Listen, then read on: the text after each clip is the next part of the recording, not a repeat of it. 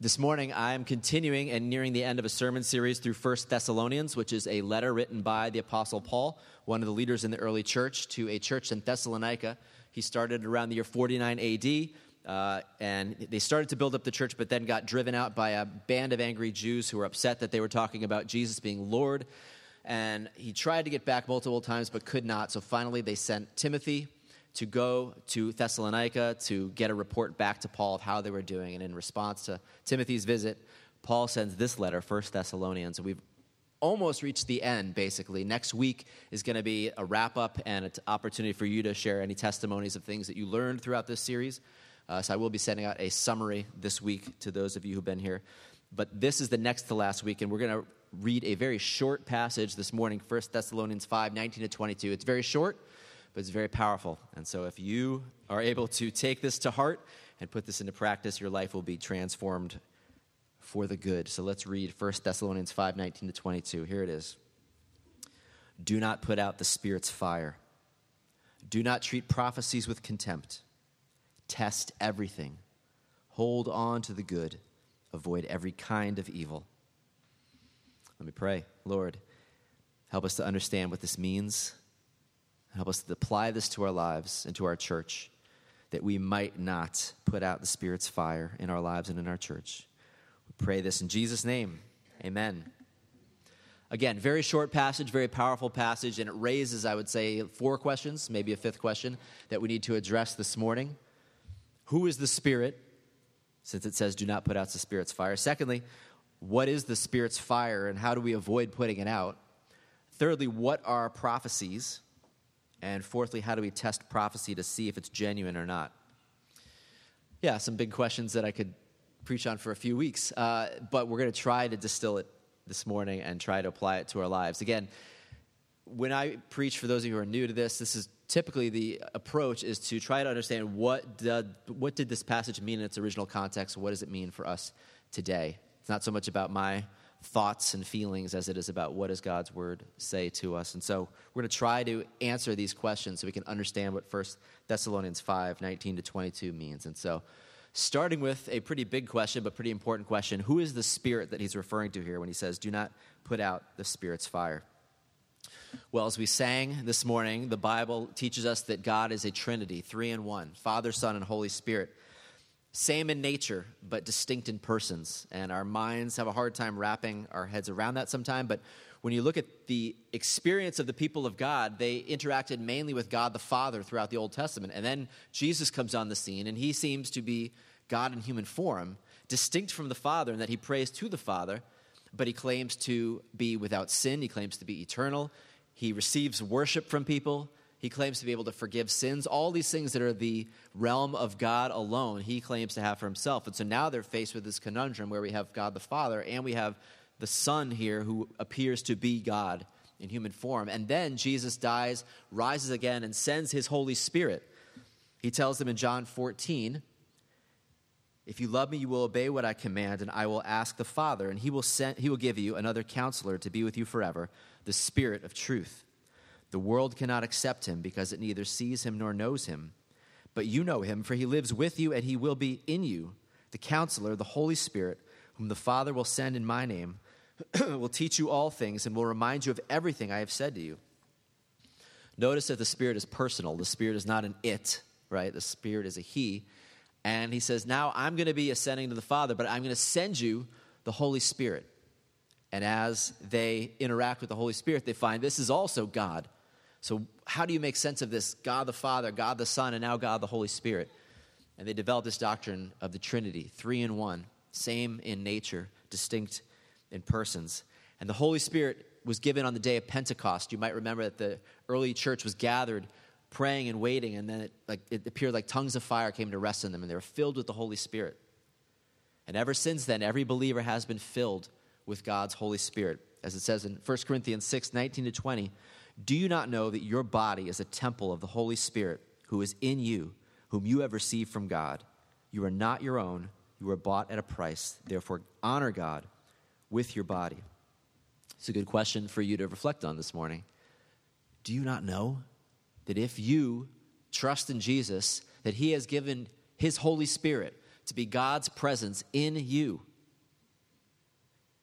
In the Old Testament, it wasn't that way. In the Old Testament, the Holy Spirit would come and rest on or indwell specific individuals, empowering them for service to God. But now, this side of the death and resurrection of Jesus, every single one of you who trust in Jesus have the presence of God inside of you by his Holy Spirit. And there's a lot more I could say about the Holy Spirit that he's the first fruits of the great harvest that we're going to receive when we are with him forever in the presence of God. How, Jesus, how the Spirit points us to Jesus, how he unites people, how he comforts people, how he writes God's law in our hearts. There's a lot of other things, but for the sake of today, I want to focus on what he's talking about. Paul talks about do not put out the Spirit's fire, do not quench the Holy Spirit. Do not put out the Spirit's fire. So, what is the Spirit's fire? What does it mean to not put out the fire of the Holy Spirit? So, fire is an apt metaphor for the Holy Spirit. At Pentecost, remember, the Spirit descended in tongues of fire. And the Holy Spirit has two main jobs in your life. In the lives of believers, there's two main jobs to empower you and to purify you. And just like fire can give power or the fire can purify, that's what the Holy Spirit does in our lives to empower us and to purify us. So let me help you understand what the Spirit does so we can understand how not to quench the Spirit or put out the Spirit's fire. So, first of all, the Spirit empowers. Go back to Acts 1 8. This is Jesus before he ascends to heaven. He tells his disciples this You will receive power when the Holy Spirit comes on you, and you will be my witnesses in Jerusalem and in all Judea and Samaria and to the ends of the earth. So he tells them to wait. Wait in Jerusalem until you are clothed with power from on high. Wait until the Holy Spirit comes.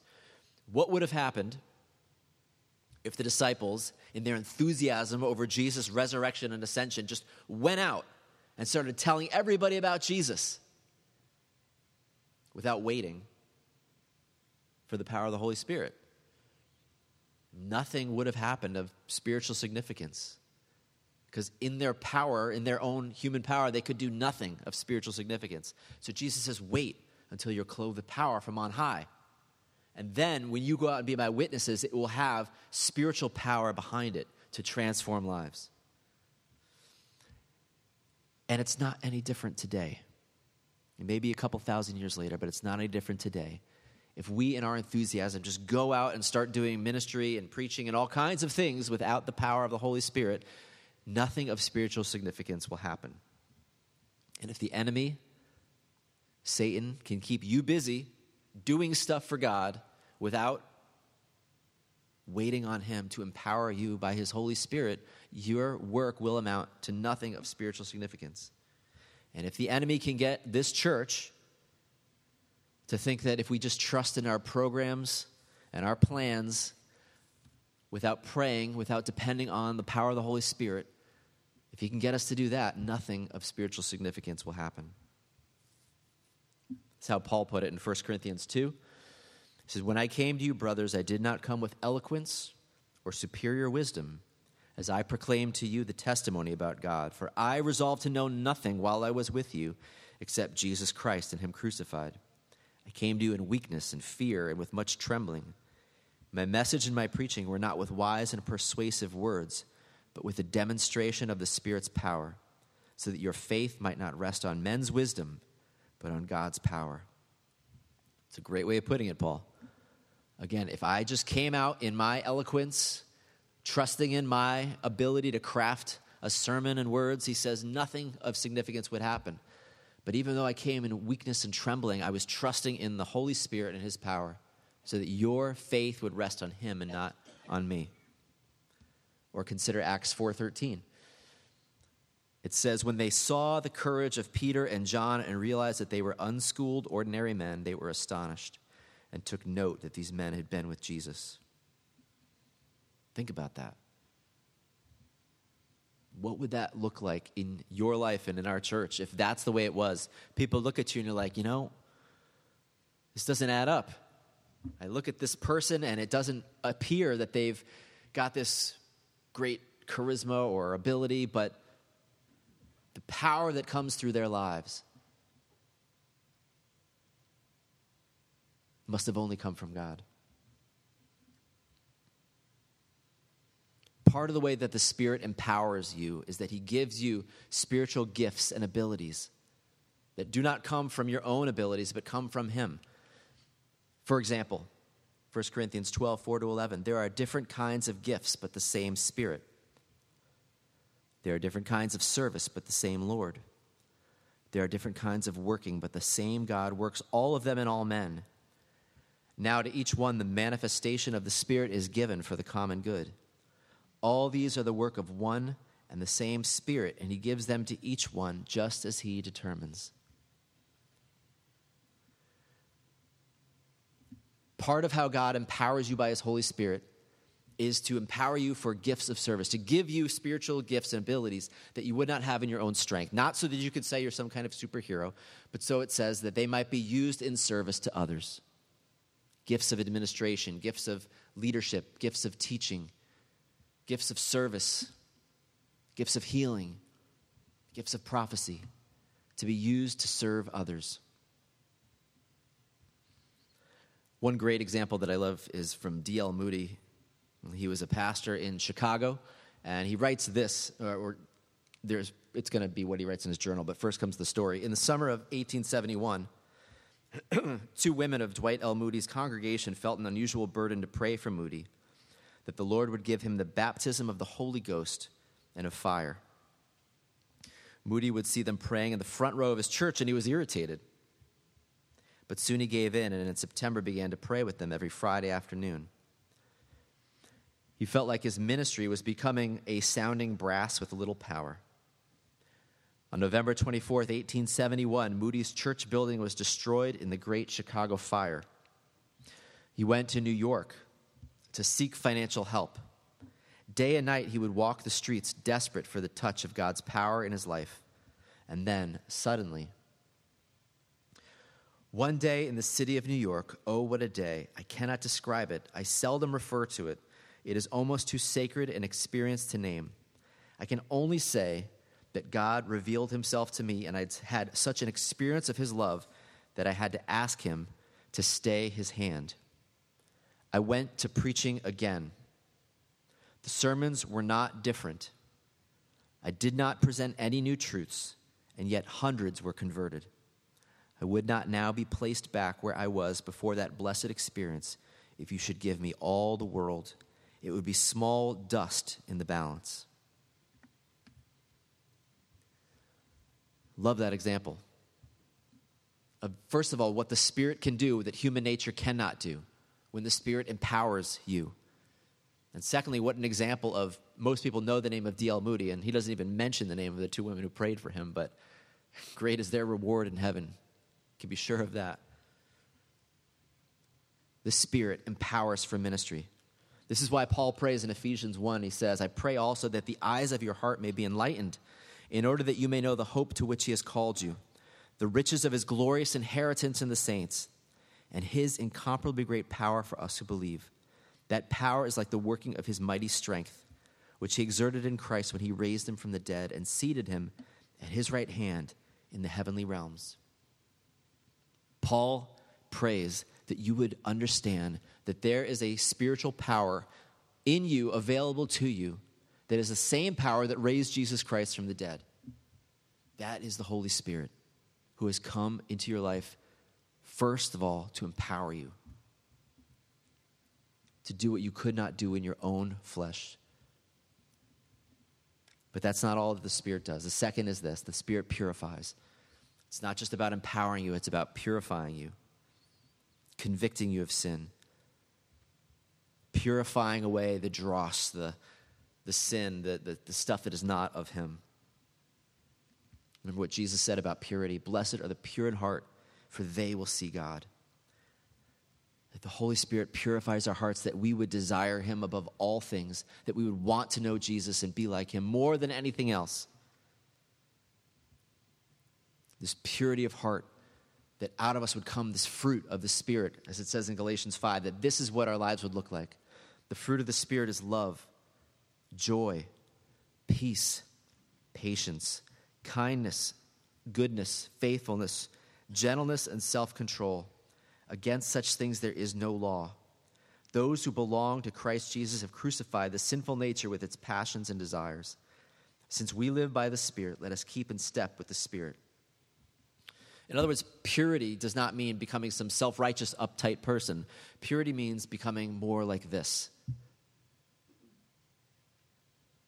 a person of love, joy, peace, patience, kindness, goodness, faithfulness, gentleness, and self control. So, again, in context, we're talking about Paul telling us not to quench the Spirit, not to put out the Spirit's fire. And if part of what the Spirit's fire is, it's empowering us for ministry, it's purifying our hearts. He's saying, don't resist the Spirit. Do not get in the way of what the Spirit wants to do. Do not get in the way of Him trying to empower you and purify you. 2 Timothy 2 12 to 20 to 21. Paul says, In a large house there are articles not only of gold and silver, but also of wood and clay. Some are for noble purposes and some for ignoble. If a man cleanses himself from the latter, he will be an instrument for noble purposes, made holy useful to the master, and prepared to do any good work. My understanding of what he's saying here is that part of why the Spirit purifies us is that we might be an instrument of noble purposes, ready to be used by God, not filled with all kinds of self centeredness and sin, but set apart for Him. Do not put out the Spirit's fire, do not quench the Spirit, do not resist the Spirit's work in your midst to empower you, to purify you. And he goes on to say this Do not treat prophecies with contempt. Test everything. Hold on to the good. Avoid every kind of evil. One way it seems that the Spirit wants to move is through prophecy. What is prophecy? What does Paul mean when he talks about prophecy? Prophecies would be words from God through his people. In the Old Testament, you had specific prophets set apart by God. But in the New Testament, it's different that He can speak through each of us by His Holy Spirit. Remember, Peter on the day of Pentecost in Acts 2 said this This is what was spoken by the prophet Joel. In the last days, God says, I will pour out my spirit on all people. Your sons and daughters will prophesy. Your young men will see visions. Your old men will dream dreams. Even on my servants, both men and women, I will pour out my spirit in those days, and they will prophesy. This is Peter in response to the crowd wondering what is going on here at Pentecost. He's saying, This is the last day, is God pouring out his spirit into all of us that we might speak the words of God to each other. I'm going to read a longer passage from 1 Corinthians 14. This is where Paul deals with prophecy the most. And so let me just read portions of 1 Corinthians 14. He says this Follow the way of love and eagerly desire spiritual gifts, especially the gift of prophecy for anyone who speaks in a tongue does not speak to men, but to God. Indeed, no one understands him. He utters mysteries with his spirit. But everyone who prophesies speaks to men for their strengthening, encouragement, and comfort. He who speaks in a tongue edifies himself, but he who prophesies edifies the church. I would like every one of you to speak in tongues, but I would rather have you prophesy. He who prophesies is greater than the one who speaks in tongues unless he interprets, so that the church may be edified. But if an unbeliever or someone who does not understand comes in while everybody is prophesying, he will be convinced by all that he is a sinner and be judged by all, and the secrets of his heart will be laid bare. And so he will fall down and worship God, exclaiming, God is really among you. What then shall we say, brothers? When you come together, everyone has a hymn or a word of instruction, a revelation or a tongue or an interpretation. And all of these must be done for the strengthening of the church. If anyone speaks in a tongue, two or at the most three should speak one at a time, and someone must interpret. If there is no interpreter, the speaker should keep quiet in the church and speak to himself and God. Two or three prophets should speak, and the others should weigh carefully what is said. And if a revelation comes to someone who is sitting down, the first speaker should stop. For you can all prophesy in turn so that everyone may be instructed and encouraged. The spirits of prophets are subject to the control of the prophets, for God is not a God of disorder, but of peace. Therefore, my brothers, be eager to prophesy and do not forbid speaking in tongues, but everything should be done in a fitting and orderly way. There's a lot in there. He talks about tongues being a language from us to God, and then he talks about prophecy being a way that God can speak to us through each other. That by the Holy Spirit, he can give us words for each other to edify the church. And that can include preaching, where he helps those who preach interpret God's word and apply it to others. Or it can be a word that he gives to someone for another person. And Paul tells them do not treat prophecy with contempt. That whatever was going on in Thessalonica, there were some, obviously, who were treating it with contempt, dismissing it as not being from God. And he tells them, don't treat it with contempt. But he also tells them, do not just swallow it as if anyone who says, Thus saith the Lord, is speaking from God. But he says, test everything. Hold on to what is good. In other words, receive what is genuine and reject what is evil, reject what is counterfeit. So he's walking a fine line there, isn't he? He's not saying reject prophecy, but he's not saying just receive anyone who says, Thus saith the Lord, as a word from God. But he says, Do not treat prophecies with contempt, test everything, hold on to what is good, what is genuine, reject that which is counterfeit or evil. Because there are plenty of false prophets, he says. Jesus said this At that time, if anyone says to you, Look, here is the Christ, or there he is, do not believe it. For false Christs and false prophets will appear and perform great signs and miracles to deceive even the elect, if that were possible. And I don't know what your background is when I say the word prophecy. There's a whole spectrum, I'm assuming, of some who come from traditions where it means nothing and they would not understand what that means. Others who grew up surrounded by people who called themselves prophets. Some of you, I'm sure, react to this because you've come from churches that abused and did not test words that came from so called prophets, and things went bad as a result.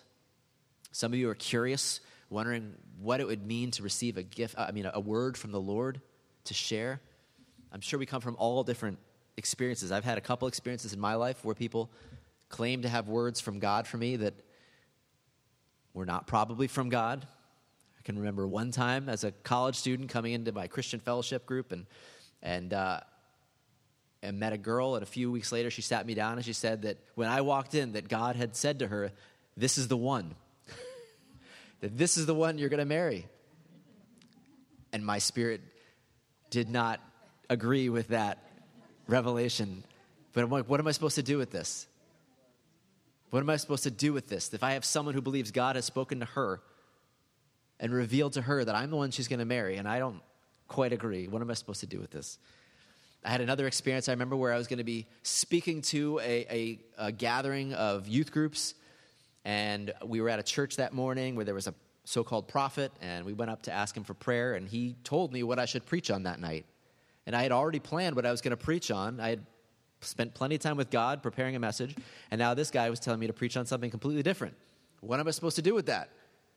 If we have this prophet claiming to have a word from the Lord as to what I'm supposed to speak on, I went back, I, I sought the Lord on it. In the end, I decided to go with what I had been already preparing. But again, this whole realm of prophecy, of people claiming to have words from the Lord, it's a difficult one to understand. How do you truly test everything when he says, test it? Do not despise it, do not dismiss it, but test it.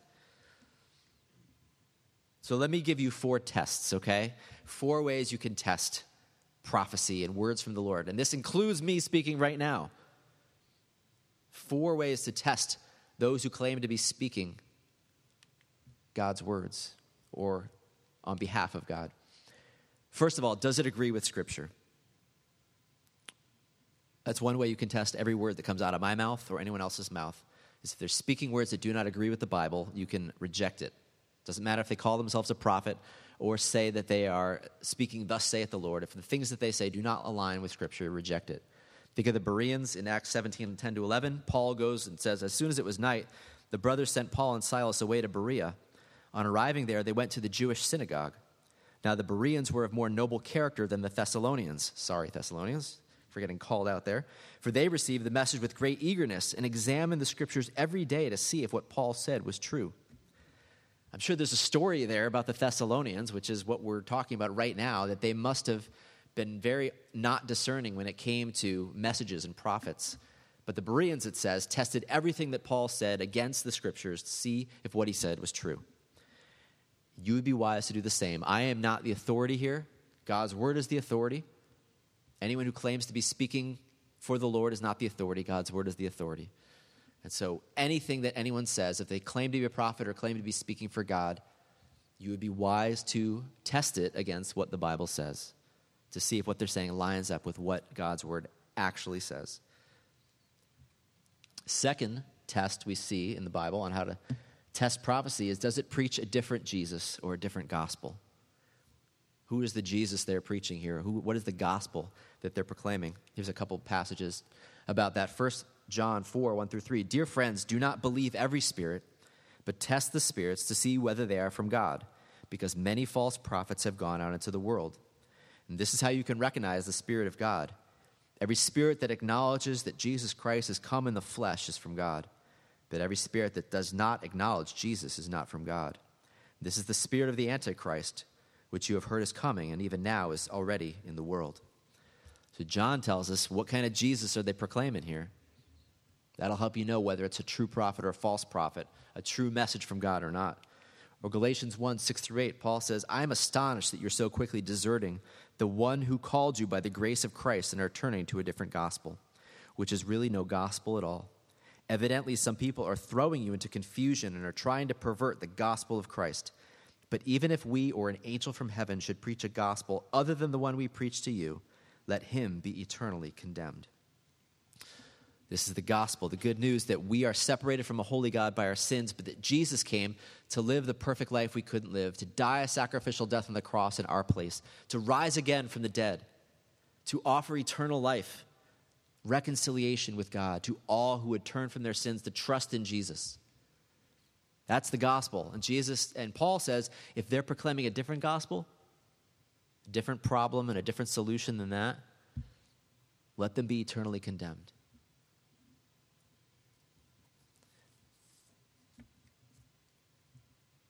You might think of some cults. You might think of some teachings out there that teach a different Jesus, that Jesus was not the Son of God, just a prophet or an angel or a created being. If they're preaching a different Jesus, it's a false prophecy, it's a false religion. Thirdly, here's another test that we get in the Bible Does the speaker have godly character?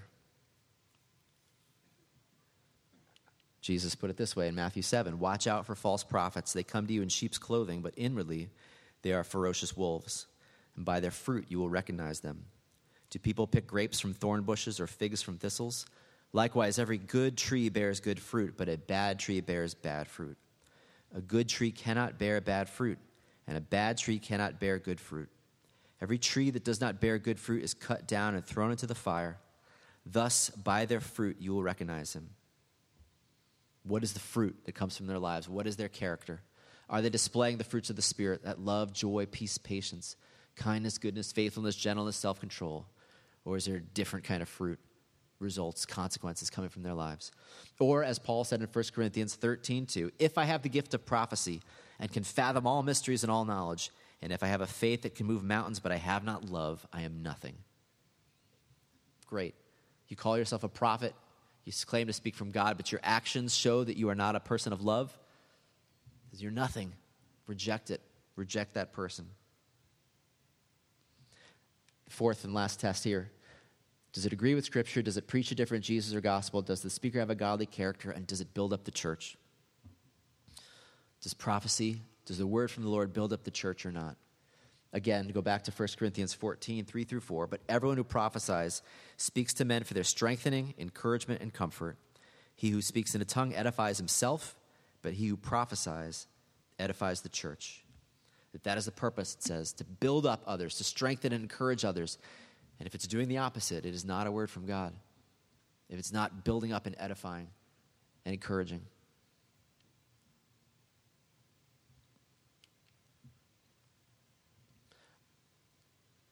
there was a lot in this. Again, I could have gone much deeper in the Holy Spirit and prophecy and teaching, but again, I encourage you, at least with this, that Paul tries to thread this needle here between, on the one hand, rejecting prophecy and teaching and despising it, and on the other hand, just blindly accepting everything spiritual as being from God just because someone says, Thus saith the Lord, just because someone claims to be speaking for God. He says, Don't despise prophecy. Do not despise the teaching of God's word. Do not despise a word that someone says they think is from God for you, but test everything. Is what they're saying aligning with Scripture? Is it aligning with the gospel and Jesus? Does the speaker have a godly character? Does it build up the church? And clearly, the ultimate test is going to be whether something comes true or not. I mean, if someone gives a prophecy that's like, this is something that's going to happen, I mean, ultimately, you won't know until it happens or not. We know that. You can't test that in the moment. But for the sake of today, this is the best way to interpret and evaluate the things that I say or that anyone says. Do not quench the Spirit. Do not put out the Spirit's fire. I want to go back to that just to end. In Luke chapter 11, 13, Jesus says, If you then, though you are evil, know how to give good gifts to your children, how much more will your Father in heaven give the Holy Spirit to those who ask him? Can I encourage you? Can we ask God for more of his Holy Spirit? We believe that God gives the Holy Spirit when you put your faith in Jesus, that he comes and indwells you. But that doesn't mean you can't have more of his Spirit inside you less of yourself, less of your flesh, less of your sinful nature, more of His Spirit. How much will the Father give the Holy Spirit to those who ask Him? Is Jesus' invitation to you. Can we ask Him this morning for more of His Spirit in our lives and in our church? That we would not quench the Spirit by resisting His empowering work, by resisting His purifying work, if there are things He wants to do in us, may we say, Yes, Lord, have your way in me. If there are things He wants to do in our church, can we say, Yes, Lord, have your way in me? Have your way in our church. Do not quench the Spirit. Do not despise prophecy. Test everything. Hold on to what is genuine. Reject that which is counterfeit. Hold on to what is good, reject what is evil. As the worship team comes up, I want you to spend some time before the Lord in prayer. Let's pray for more of His Spirit. Pray for more of His Spirit in our lives and in our church. You're welcome to pray out loud or by yourself between you and the Lord. But let's ask the Lord for more of His Spirit.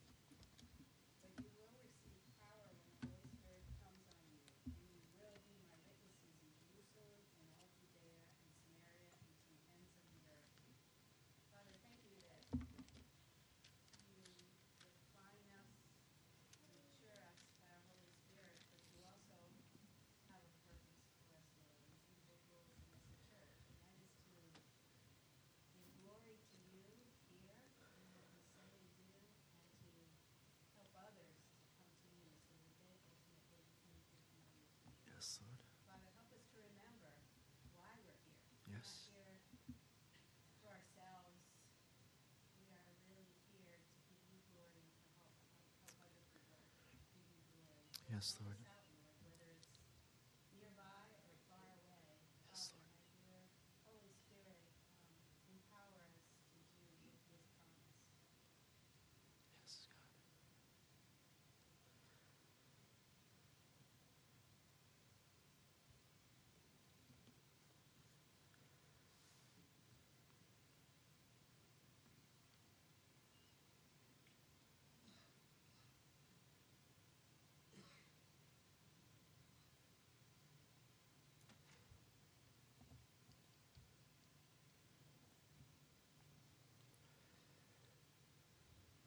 Holy Spirit, purify our hearts this morning and purify our church. We confess to you everything that is sin in us, everything that is not a fruit of the Spirit, but is a fruit of the sinful nature in us. We ask that you would, by your Holy Spirit's fire, purify our hearts, make us more like you.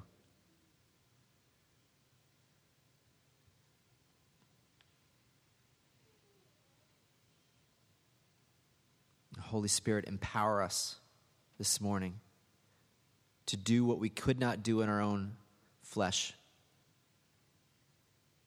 to fan into flame the gifts of God that you've given us, that we might bring you glory in our lives and through this church, Lord. That our message might not be with wise and persuasive words, but might be with a demonstration of the Spirit's power. That people's trust might not rest on man, but on God.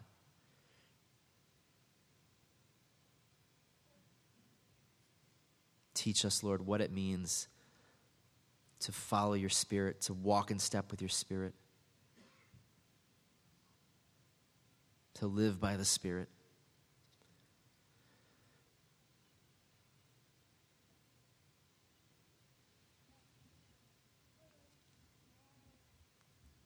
Thank you, Lord. We ask this in Jesus' name. Amen.